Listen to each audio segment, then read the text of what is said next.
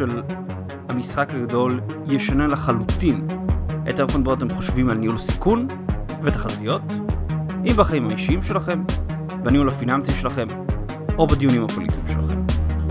אחרי שהכרנו בפרק הקודם את העולם המופלא של כאוס, בפרק היום נכיר תופעה שמתחבאת בכל מערכת מורכבת, כמו פצצה שממתינה לרגע שלה, ברבור שחור. בואו נתחיל.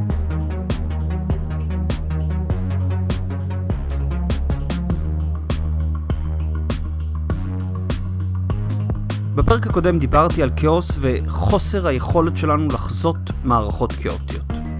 המטרה של הפרק הייתה לעקור, או לפחות לערער, נטייה של אנשים לפשט את העולם לאיזו שרשרת פשוטה של, אלור... של אירועים.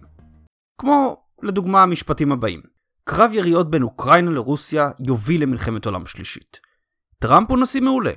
טראמפ הוא נשיא גרוע. אירופה מתאבדת דמוגרפית. משבר הפליטים הוא ניפוח של המציאות. ועוד רבים כאלו. אלו משפטים פשטניים שמתעלמים לחלוטין מהאופי הכאוטי של המערכת. סיימתי את הפרק על כאוס באמירה שלמרות שאיננו יכולים לחזות במדויק את מצב המערכת, סטטיסטיקה יכולה לעזור לנו לקבל הערכה של ההתנהגות שלה. לצערנו, זו ממש לא נחמה. בפרק היום נלמד מדוע סטטיסטיקה פעמים רבות מגדילה סיכון במקום להקטין אותו, מה פגום בתפיסה שלנו של הערכת סיכון, ואיך בכל זאת אפשר להתנהל ולשגשג בעולם הכאוטי שלנו. מילה אחת לפני שאנחנו צוללים לנושא. הדברים כאן מבוססים על העבודה הנפלאה של הסחרן, המתמטיקאי וההוגה ניסים טלב, שהעבודות שלו על אקראיות וניהול סיכון הן באמת מהפכניות. אני אישית ממליץ למתעניינים בנושא על שניים מספריו, תעתועי האקראיות ואנטי פרג'ייל. בשביל להמחיש את המושגים שנדבר עליהם, אני רוצה להתחיל דווקא בדוגמה, ועל ידי הכרה והבנה של הדוגמה הזאתי, נוכל להבין יותר טוב את המושגים של אקראיות ושל ברבור שחור. והדוגמה היא אירוע ששינה את הנתיב של המעצמה הגדולה בעולם. פיגועי ה-11 בספטמבר. פיגועי ה-11 בספטמבר פגעו בארצות הברית כמו ברק ביום בהיר. אף אחד לא ידע שהם הולכים לקרות. אף אחד לא שיער שמטוסי נוסעים ישמשו נשק קמיקזה נגד אמריקה. מי שיער שפחות מ-20 מחבלים עם נשק קר יוכלו להרוג 3,000 איש? שתת טרור בגודל של פלוגה בערך יוביל לשיתוק של המעצמה הגדולה בעולם. כשהמטוס הראשון נכנס במגדלי אטומים, הוא הכה את העולם בתדהמה. בבלבול. עד היום יש אנשים שמסרבים לקבל שפיגועי ה-11 בספטמבר היו מזימה טרוריסטית. יותר הגיוני להם שממשלת ארצות הברית תכננה את המתקפה, משכמה טרוריסטים ערבים הצליחו, ביום אחד, להכות את מעצמת העל. פיגועי 11 בספטמבר הם ברבור שחור. ברבור שחור הוא אירוע בעל סיכוי התרחשות נמוך, אירוע נדיר, אך בעל השפעה משמעותית.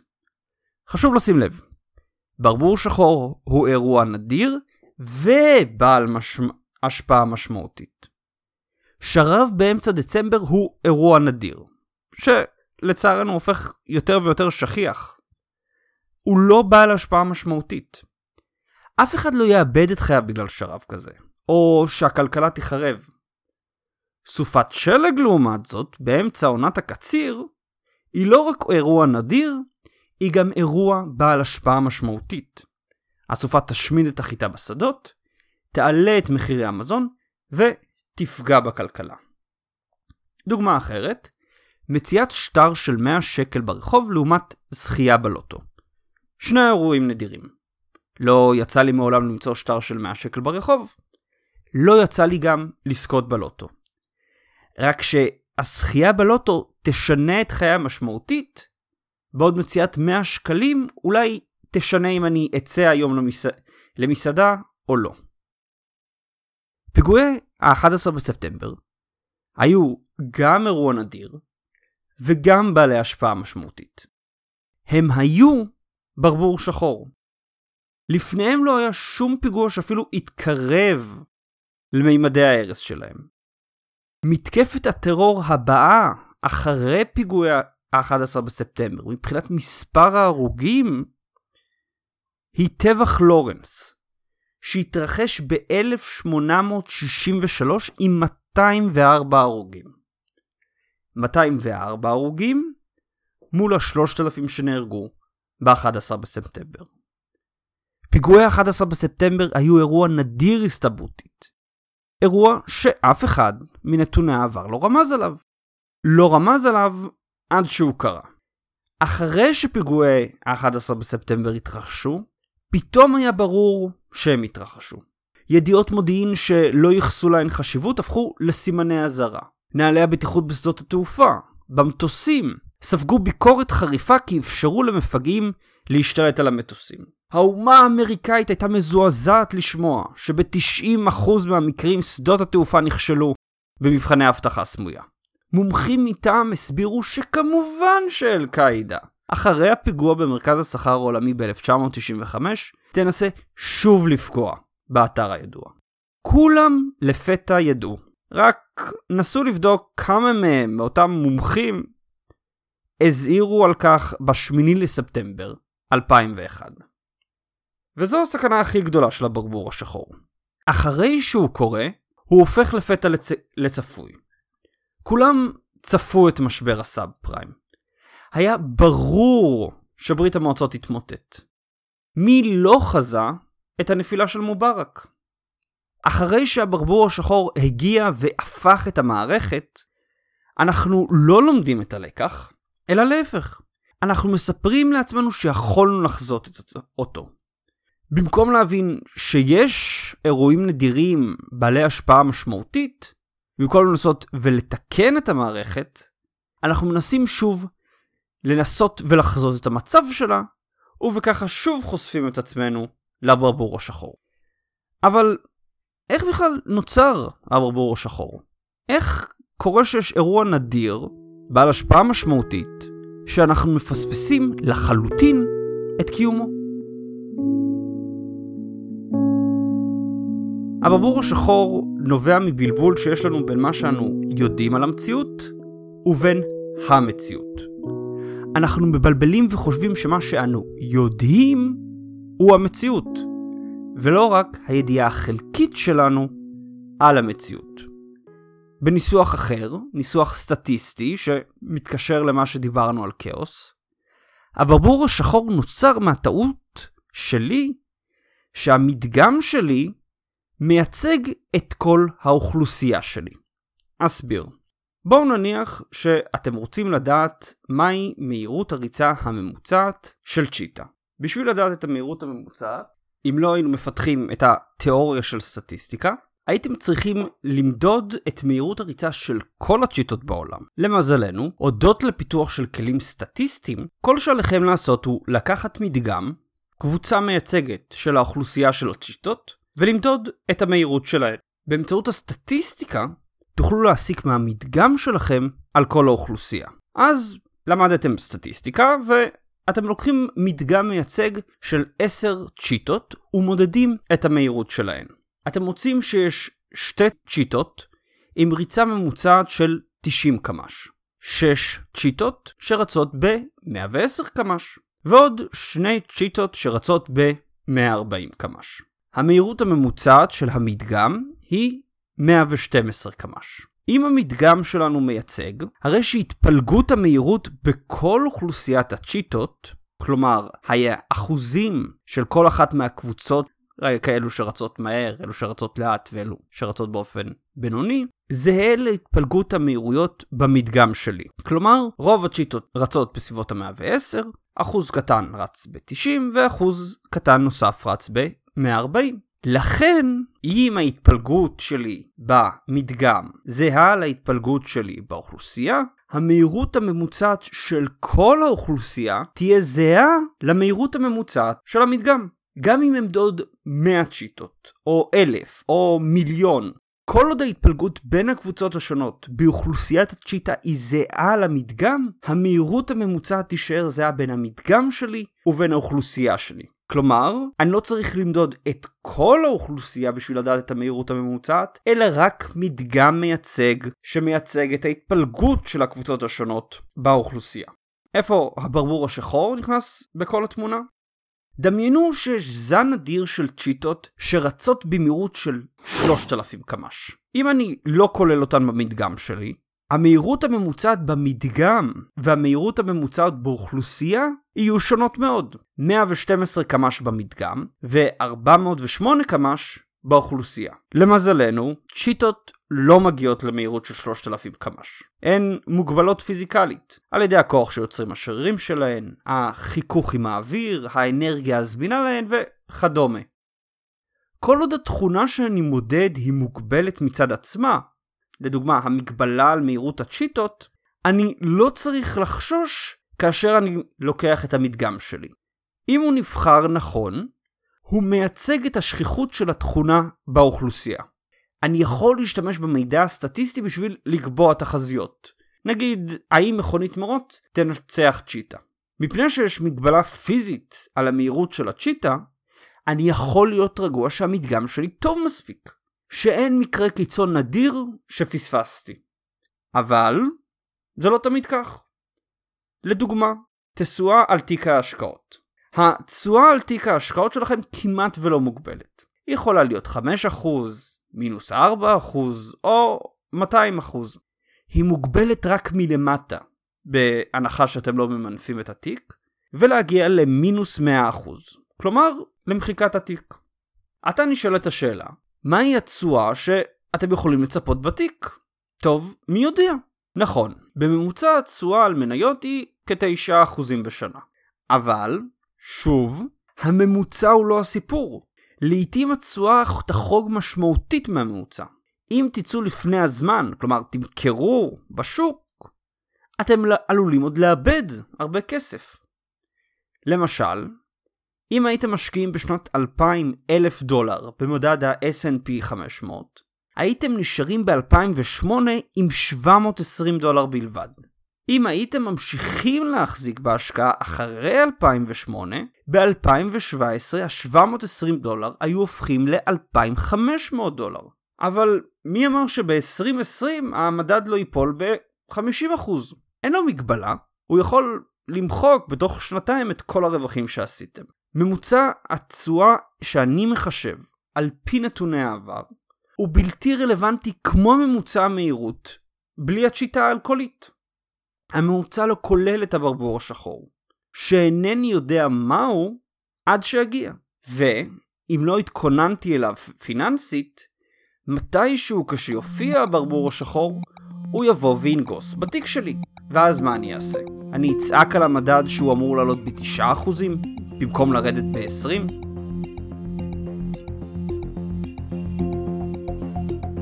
אם נחזור לדוגמה שלנו של אירועי ה-11 בספטמבר, גם כמות ההרוגים בפיגועי טרור היא תכונה שלא מוגבלת כמעט מצד עצמה. לפני פיגועי ה-11 בספטמבר לא היה אירוע עם מספר כה גדול של נפגעים. כזכור, מתקפת הטרור הקטלנית ביותר אחריהם הייתה עם 204 הרוגים. רובם של אירועי הטרור בארצות הברית מסתכמים בעשרות הרוגים. אם הייתי צריך להעריך את הסיכון שיש במתקפות טרור על ארצות הברית, והייתי מחשב איזשהו ממוצע, הרי שב-8 לספטמבר 2001 הייתי מעריך שהסיכון של ארצות הברית ממתקפות טרור מחו"ל היא הרבה יותר קטנה לעומת הסכנה ממלחמות. כמובן שההערכה הזאת הייתה תקפה עד שהיה מגיע הברבור השחור, והופך לי לחלוטין את הממוצע.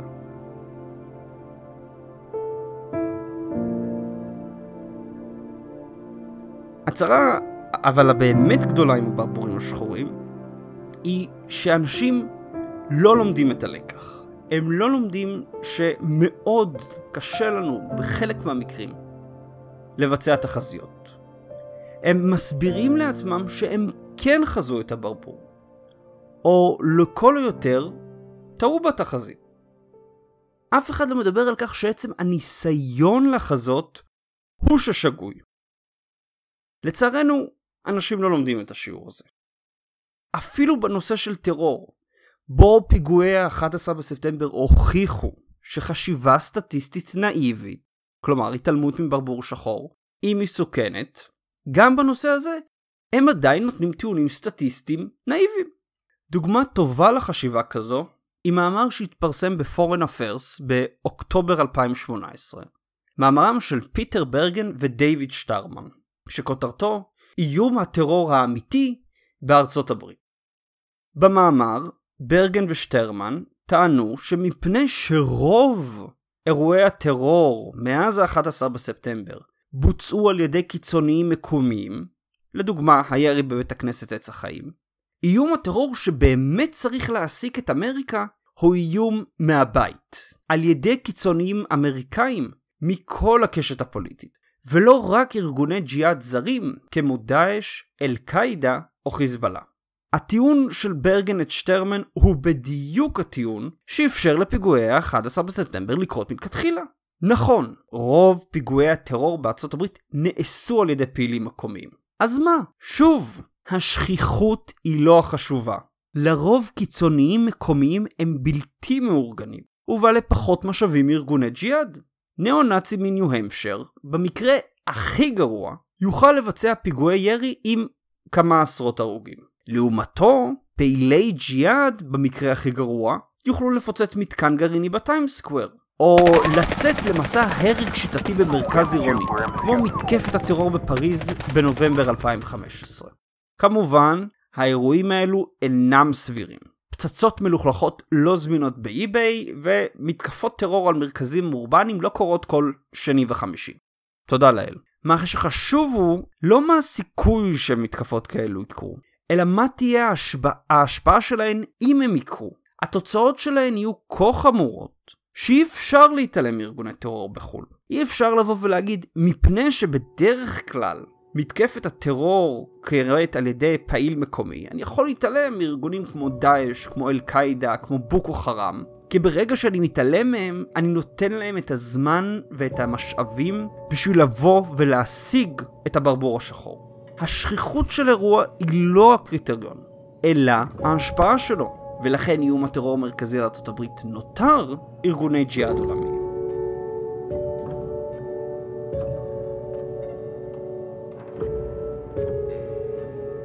הברבור השחור אופייני למערכות מורכבות או כאוטיות. כפי שציינתי קודם, הברבור השחור נוצר מפני שהמדגם שלי לא כולל את כל אפשרויות המערכת. במערכות שבהן אינני יכול לחזות את כל מצבי המערכת, כמו במערכות כאוטיות, המדגם שלי לכן לעולם לא יהיה שלם, מפני שאינני יכול לדעת את ההתנהגות של המערכת. אינני לכן יודע את הגבולות שלה. אינני יודע מהי התוצאה המקסימלית, או המינימלית שאפשרית בה, וודאי לא מה השכיחות של התוצאות המקסימליות והמינימליות. זאת אומרת שכאשר אני מנסה לבנות איזשהו מדגם, אני עובד באפלה. מי יודע אם המדגם שלי באמת מייצג או לא? אז איך בכל זאת אפשר לשרוד ולשגשג בעולם כזה, עולם של ברבורים שחורים? בשביל לענות על השאלה, עלינו קודם להבחין בין שלוש קטגוריות. שביר, קשיח ואנטי שביר. הקטגוריה הראשונה היא של דברים שנפגעים מברבורים שחורים, שנפגעים מאי סדר. לקטגוריה זו נתן טלב את השם שבירים. כוס זכוכית היא שבירה. מעט מעל המאמץ המקסימלי שהיא תוכננה עליו, היא נשברת. אנשים בחובות הם שבירים. עלייה בריבית תגדיל את החובות שלהם, ותגדיל את הנטל הכלכלי שלהם. מדינה שהייצוא המרכזי שלה הוא נפט, היא שבירה. שינוי במחיר הנפט יפגע בה. ניגריה ואנגולה הן מדינות שבירות. סעודיה גם. כלכלות עם תכנון מרכזי הן שבירות, מפני שהן אינן יכולות לענות בזמן על שינויים בשוק. מערכות פיננסיות עם מעט גופים גדולים הן שבירות. מספיק שאחד מהם יטעה בהשקעות ויפשוט את הרגל, בשביל לקחת את כל המערכת איתו. ראו לדוגמה את משבר הסאב פריים. הקטגוריה השנייה היא של דברים שלא נפגעים מברבורים שחורים, אך גם לא מרוויחים מהם. הם שורדים, הם קשיחים. מדינת ישראל היא קשיחה. אירועים כמו מלחמת יום הכיפורים, או המשבר הפיננסי של 2008, לא הפילו אותה. מצד שני, הם גם לא חיזקו אותה. חוכמת רחוב היא קשיחה. מי שיודע להתעסק עם אנשים יצליח בכל מקום ובכל סביבה. מכוניות ומטוסים מתוכננים כך שיהיו קשיחים. הם מתוכננים לשרוד גם בכשל לא סביר של מערכת קריטית. מנוע או בלמים. הקטגוריה השלישית והאחרונה היא של דברים שמרוויחים מברבורים שחורים. להם טלב נתן את השם אנטי שבירים. העצמות והשרירים שלנו הם אנטי שבירים. מאמץ חריג, עד מידה מסוימת, מחזק אותם. כלכלת סטארט-אפים היא אנטי שבירה. היא צריכה רק שמעט מההזנקים יצליחו בגדול, בשביל לכסות על ההפסדים הקטנים של שאר ההזנקים שכשלו. סופר הוא אנטי שביר. הוא צריך רק ספר אחד שיצליח בגדול, בשביל לכסות על הספרים שנכשלו. הדרך לחיות ולשגשג בעולם של ברבורים שחורים היא להתמקד בשינוי המערכת משבירה לקשיחה או אנטי שבירה. במקום לנסות ולחזות את המצב שלה בעתיד. איננו יכולים לחזות את ההתנהגות של מערכות כאוטיות. אנו כן יכולים להעריך אם הן שבירות או לא. איך? ישנם שלושה מאפיינים מרכזיים למערכות שבירות. המאפיין הראשון הוא שמערכת שבירה בדרך כלל לא תהיה חשופה ישירות לגירויים חיצוניים. זה לדוגמה ההבדל בין שוק מתוכנן לשוק חופשי. שוק חופשי חשוף לגירויים חיצוניים ויכול להגיב בחופשיות. אם סופת ברד תהרוס את שדה החיטה במדינה, מחיר הלחם יעלה בתגובה. עלייה במחיר הלחם תוריד את הביקוש ללחם, או תהפוך לכדאי יבוא של לחם. המחיר של הלחם בתגובה יתחיל לרדת והביקוש יעלה, מה שיביא שוב להתאמת מחירים וכן הלאה במין מעגל ותגובה ש... של איזון. השוק יגיב לגירוי, והוא יכול לעשות את זה מבלי להיות מוגבל לדרך אחת בלבד. השוק החופשי לכן הוא בדרך כלל אנטי שביר, או לכל הפחות קשיח. שוק מתוכנן לעומתו לא מגיב לגירוי חיצוני בזמן או באופן חופשי. באותו מקרה של ברד באמצע תקופת הקציר, מחיר מפוקח על הלחם לא יאפשר למאפיות לשקף את המחסור בלחם. אז הם פשוט יפסיקו לייצר.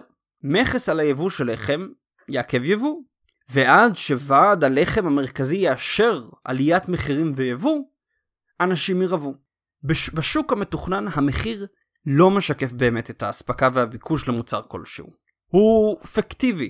המערכת בשוק המתוכנן מנותקת מהעולם החיצוני, ופועלת בעולם משל עצמה עד שהעולם האמיתי מגיע ומרסק אותה. לדוגמה, ונצואלה. גם אנשים שכל ההשכלה שלהם נעשית בתוך האקדמיה, הם בדרך כלל שבירים. רואים את זה עם מהנדסים חדשים שרק יצאו מהאוניברסיטה, ומגלים לפתע שלעולם האמיתי אין הרבה שימוש לידע שלמדו. המאפיין השני הוא שמערכת שבירה בדרך כלל תהיה יעילה, עם מעט מאוד כפילויות או יתירות. מערכת פיננסית עם בנק אחד היא מערכת יעילה. אין תחרות בין בנקים, אין צורך לברר עמלות וסוגי חסכונות שונים. לשוק יש מקור אחד לאשראי. גם המדינה המודרנית היא יעילה. לכל הפחות בכל הקשור לשלטון.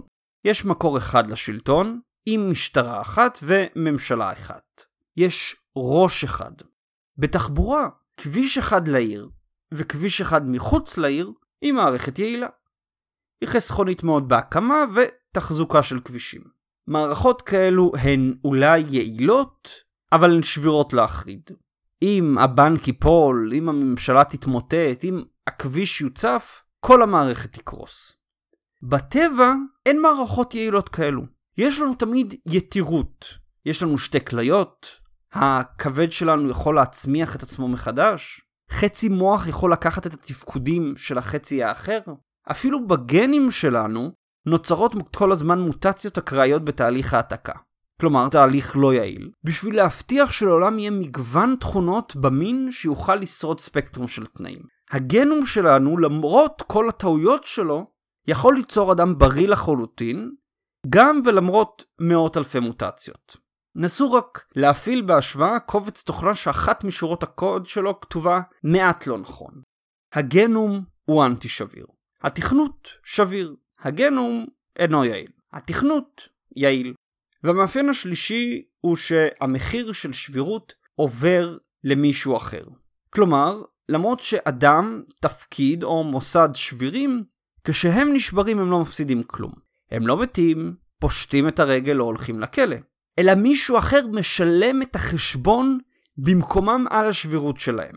המנהלים שהביאו לקריסה הפיננסית של 2008 לא איבדו את מחייתם. הגופים הפיננסיים הגדולים של ארה"ב לא פורקו, אלא הוצלו על ידי משלם המיסים האמריקאי. הם לא שילמו את מחיר הטעות שלהם, פשיטת רגל, מפני שהם היו, לטענת הממשלה, גדולים מדי בשביל לתת להם ליפול. רק שמה קורה? זה מאפשר להם להמשיך ולגדול, תוך ידיעה שהם יכולים להסתכן כאוות נפשם.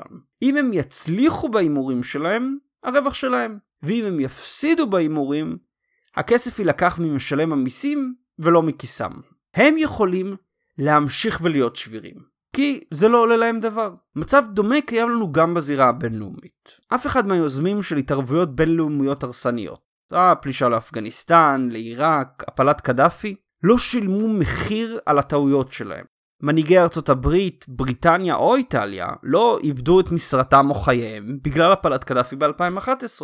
אזרחי לוב הם אלו ששילמו את המחיר. היועצים, הפוליטיקאים והדיפלומטים שהביאו אותם למצב הזה לא שילמו דבר. הם כנראה עדיין יושבים במשרדי החוץ ובארגונים בינלאומיים ומתכננים את ההתערבות הקטסטרופלית הבאה.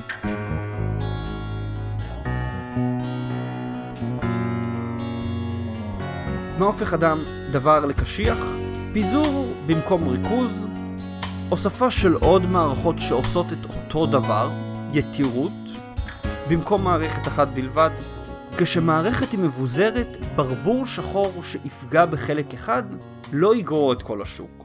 במערכת פיננסית עם 100 בנקים קטנים, הסיכוי שמחציתם יפשטו את הרגל בגלל השקעה גרועה קטן הרבה יותר מבמערכת פיננסית עם רק 4 בנקים. צבא עם שלוש זרועות מאוזנות, אוויר, יבשי וים, ויותר מזרוע אסטרטגית אחת, הוא צבא קשיח. הצבא האמריקאי הוא קשיח. לכל אחת מהזרועות שלו יש יכולות עצמאיות. גם אם ארצות הברית תופצץ גרעינית, הצי והנחתים יוכלו להמשיך לתפקד. לצבא האמריקאי גם אין זרוע אסטרטגית אחת בלבד. חיל האוויר וחיל הים שלו מסוגלים לתקוף מטרות הרחק מהבית ובלב האויב. צה"ל, לעומת הצבא האמריקאי, הוא צבא שביר. הוא מתבסס על הזרוע האווירית כזרוע אסטרטגית, ועד לבנון השנייה התבסס עליה גם ככוח שיכריע מלחמות. במקרה בו צה"ל יאבד עליונות אווירית, לדוגמה על ידי מתקפת פתע של האויב על בסיסי חיל האוויר, הוא יוותר בנחיתות אסטרטגית. כוחות הקרקע יהיו חשופים למתקפות מהאוויר, ולצה"ל לא תהיה אפשרות להכות בעומק האויב. הסבירות של מצב כזה היא לא רלוונטית. מה שחשוב באירוע הוא לא הסיכוי שלו, אלא ההשפעה שלו. שוב, ברבור שחור. זו הסיבה שיובל שטייניץ לחץ על מערכת הביטחון לחזק את חיל הים, כזרוע אסטרטגית משלימה לחיל האוויר. שטייניץ התמקד בחולשה של המערכת, לא בסיכוי אם אויבינו יצליחו או לא יצליחו לנצל את החולשה. סדר עולמי שמבוצע, שמבוסס על קואליציה של מדינות, במקום מדינה אחת מרכזית, הוא קשיח. סדר עולמי שנעקף על ידי נאט"ו הוא קשיח. סדר עולמי שנעקף על ידי ארצות הברית בלבד הוא שביר, כפי שאנו רואים בעשור האחרון. ההתמקדות בטראמפ ובהתכנסות של ארצות הברית מפספסת את הנקודה. הבעיה היא שהסדר הליברלי תלוי בארצות הברית, שהוא שביר, ולא זה שארצות הברית נסוגה ממנו. וורן באפט אמר פעם תשקיע בחברה שהיא כל כך טובה, שגם אידיוט יוכל לנהל אותה. כי ביום מן הימים זה יקרה. אנחנו צריכים לקחת גישה דומה גם לסדר הבינלאומי.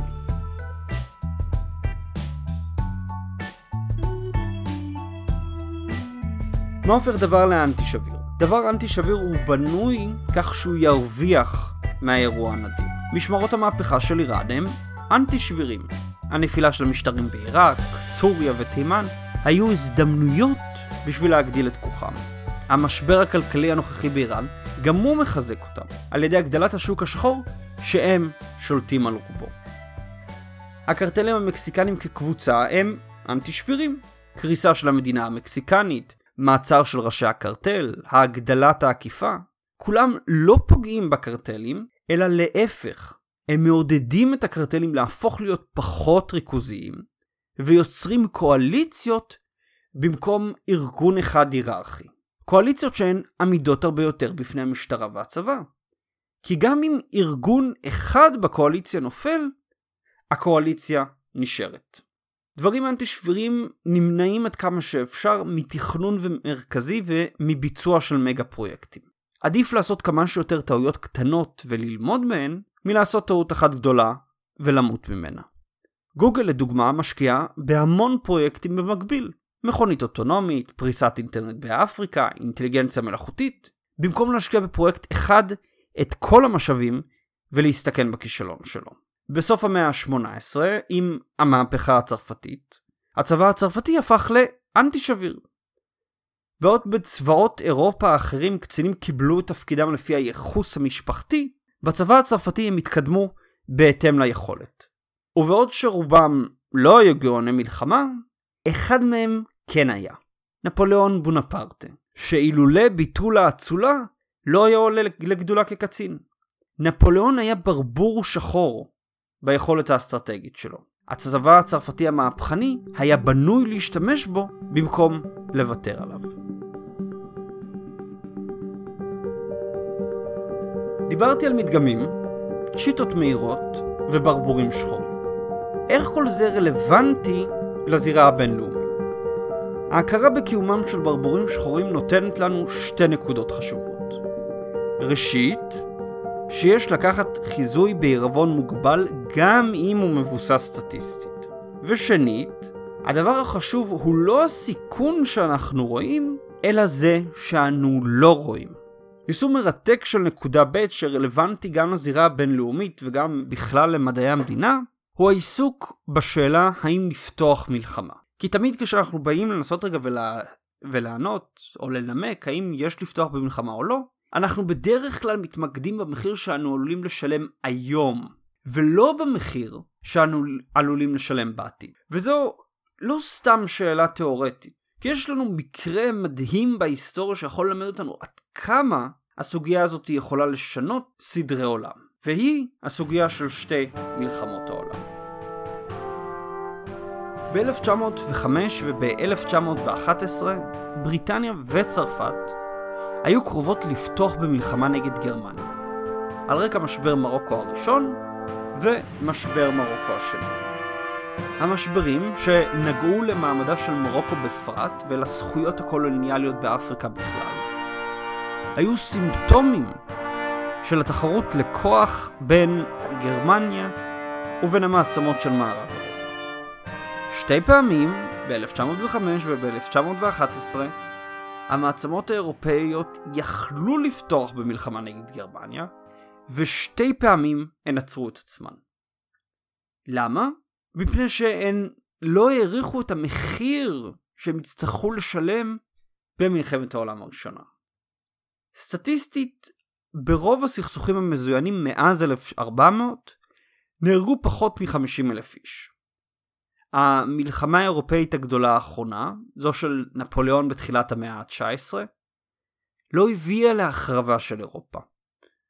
אפשר, והמעצמות העריכו, שמלחמה אירופאית עם גרמניה תהיה עניין מהיר, ומוגבל בהיקפו.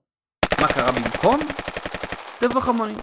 ב-1914, כשגרמניה היא זאת שתקפה ראשונה, היא הביאה איתה ארבע שנים של מלחמת התשה בחזית המערבית. מיליונים נהרגו בהפגזות ארטילריה וירי מכונות ירייה. הברבור השחור הכה את אירופה. אחרי ארבע שנים ומיליוני הרוגים, הכף החלה לנטות לטובת בעלות הברית. הצטרפותה של ארה"ב למלחמה ופיתוח הטנק נתנו לבעלות הברית יתרון משמעותי על מדינות הציר. אולם במקום להתקדם הלאה ולהכניע את גרמניה, בריטניה וצרפת העדיפו לקבל את, התניעה, את הכניעה הגרמנית מלהכניע אותה ללא תנאים. הן העדיפו לצמצם את הנזק, שגם ככה היה עצום, מלהכניע את גרמניה אחת ולתמיד. רק מה קרה אז? העם הגרמני חש שבגדו בו, והסיפור על סכין בגב האומה הפך נפוץ בקרב החיילים המתוסכלים ששבו מהחזית. התסכול שלהם עזר להביא את היטלר והנאצים לשלטון. והם ב-1939 ניסו להשלים את מה שלתחושתם הופסק ב-1918. 60 מיליון איש נהרגו במלחמת העולם השנייה עד שגרמניה הוכנעה ללא תנאים, כשכוחות בעלות הברית נמצאים בלב ברלין. מה היה יכול להיות אם במקום לעצור ב-1918 בחזית המערבית, המעצמות היו ממשיכות אל ברלין ומכניעות את גרמניה ללא תנאים. אנחנו חיים בעולם שבו הידע שלנו עליו הוא במקרה הטוב מוגבל, ודאי בזירה הגיאופוליטית. הגיע הזמן שנתחיל להתמקד בהבנה של מערכות ולא בחיזוי שלהן. טוב שאת ניהול הסיכונים שלנו, את התכנון שלנו, תנחה ההבנה שלפעמים עלינו להתכונן לא לממוצע, אלא על האירוע הנדיר. הגיע הזמן שנשלב מושגים של כאוס, של ברבור שחור, לתוך ההבנה שלנו את הזירה הבינלאומית ואת החיים המורכבים שלנו. כי הרווח יהיה שלנו, גם בחיים האישיים וגם בחיים הלאומיים. תודה רבה לכם על ההקשבה. עד כאן להיום. אם נהניתם מהפרק, אל תשכחו לדרג אותי ב-iTunes או באפליקציית הפודקאסטים שלכם ולהמליץ לחברים. אתם מוזמנים לשלוח אליי שאלות דרך דף הפייסבוק או במייל, שנמצא באתר המשחק הגדול. אתם גם מוזמנים להמשיך ולעקוב אחר המשחק הגדול בדף הפייסבוק, בערוץ הטלגרם, בערוץ האינסטגרם או ביוטיוב. ויש לי גם חדשות. לכבוד תקופת המבחנים הקרבה, אני לוקח חופש עד פברואר. אמשיך לעדכן בערוצים השונים, אך לא יהיו פרקים. אבל, וזה חשוב, אני מכין לכם הפתעה לתחילת ינואר, אז תמשיכו לעקוב לקראת הפרסום שלה. עד אז, כאן ניצן דוד פוקס, המפיק של המשחק הגדול, ואני רוצה להודות לכם על ההקשבה. תודה רבה. thank you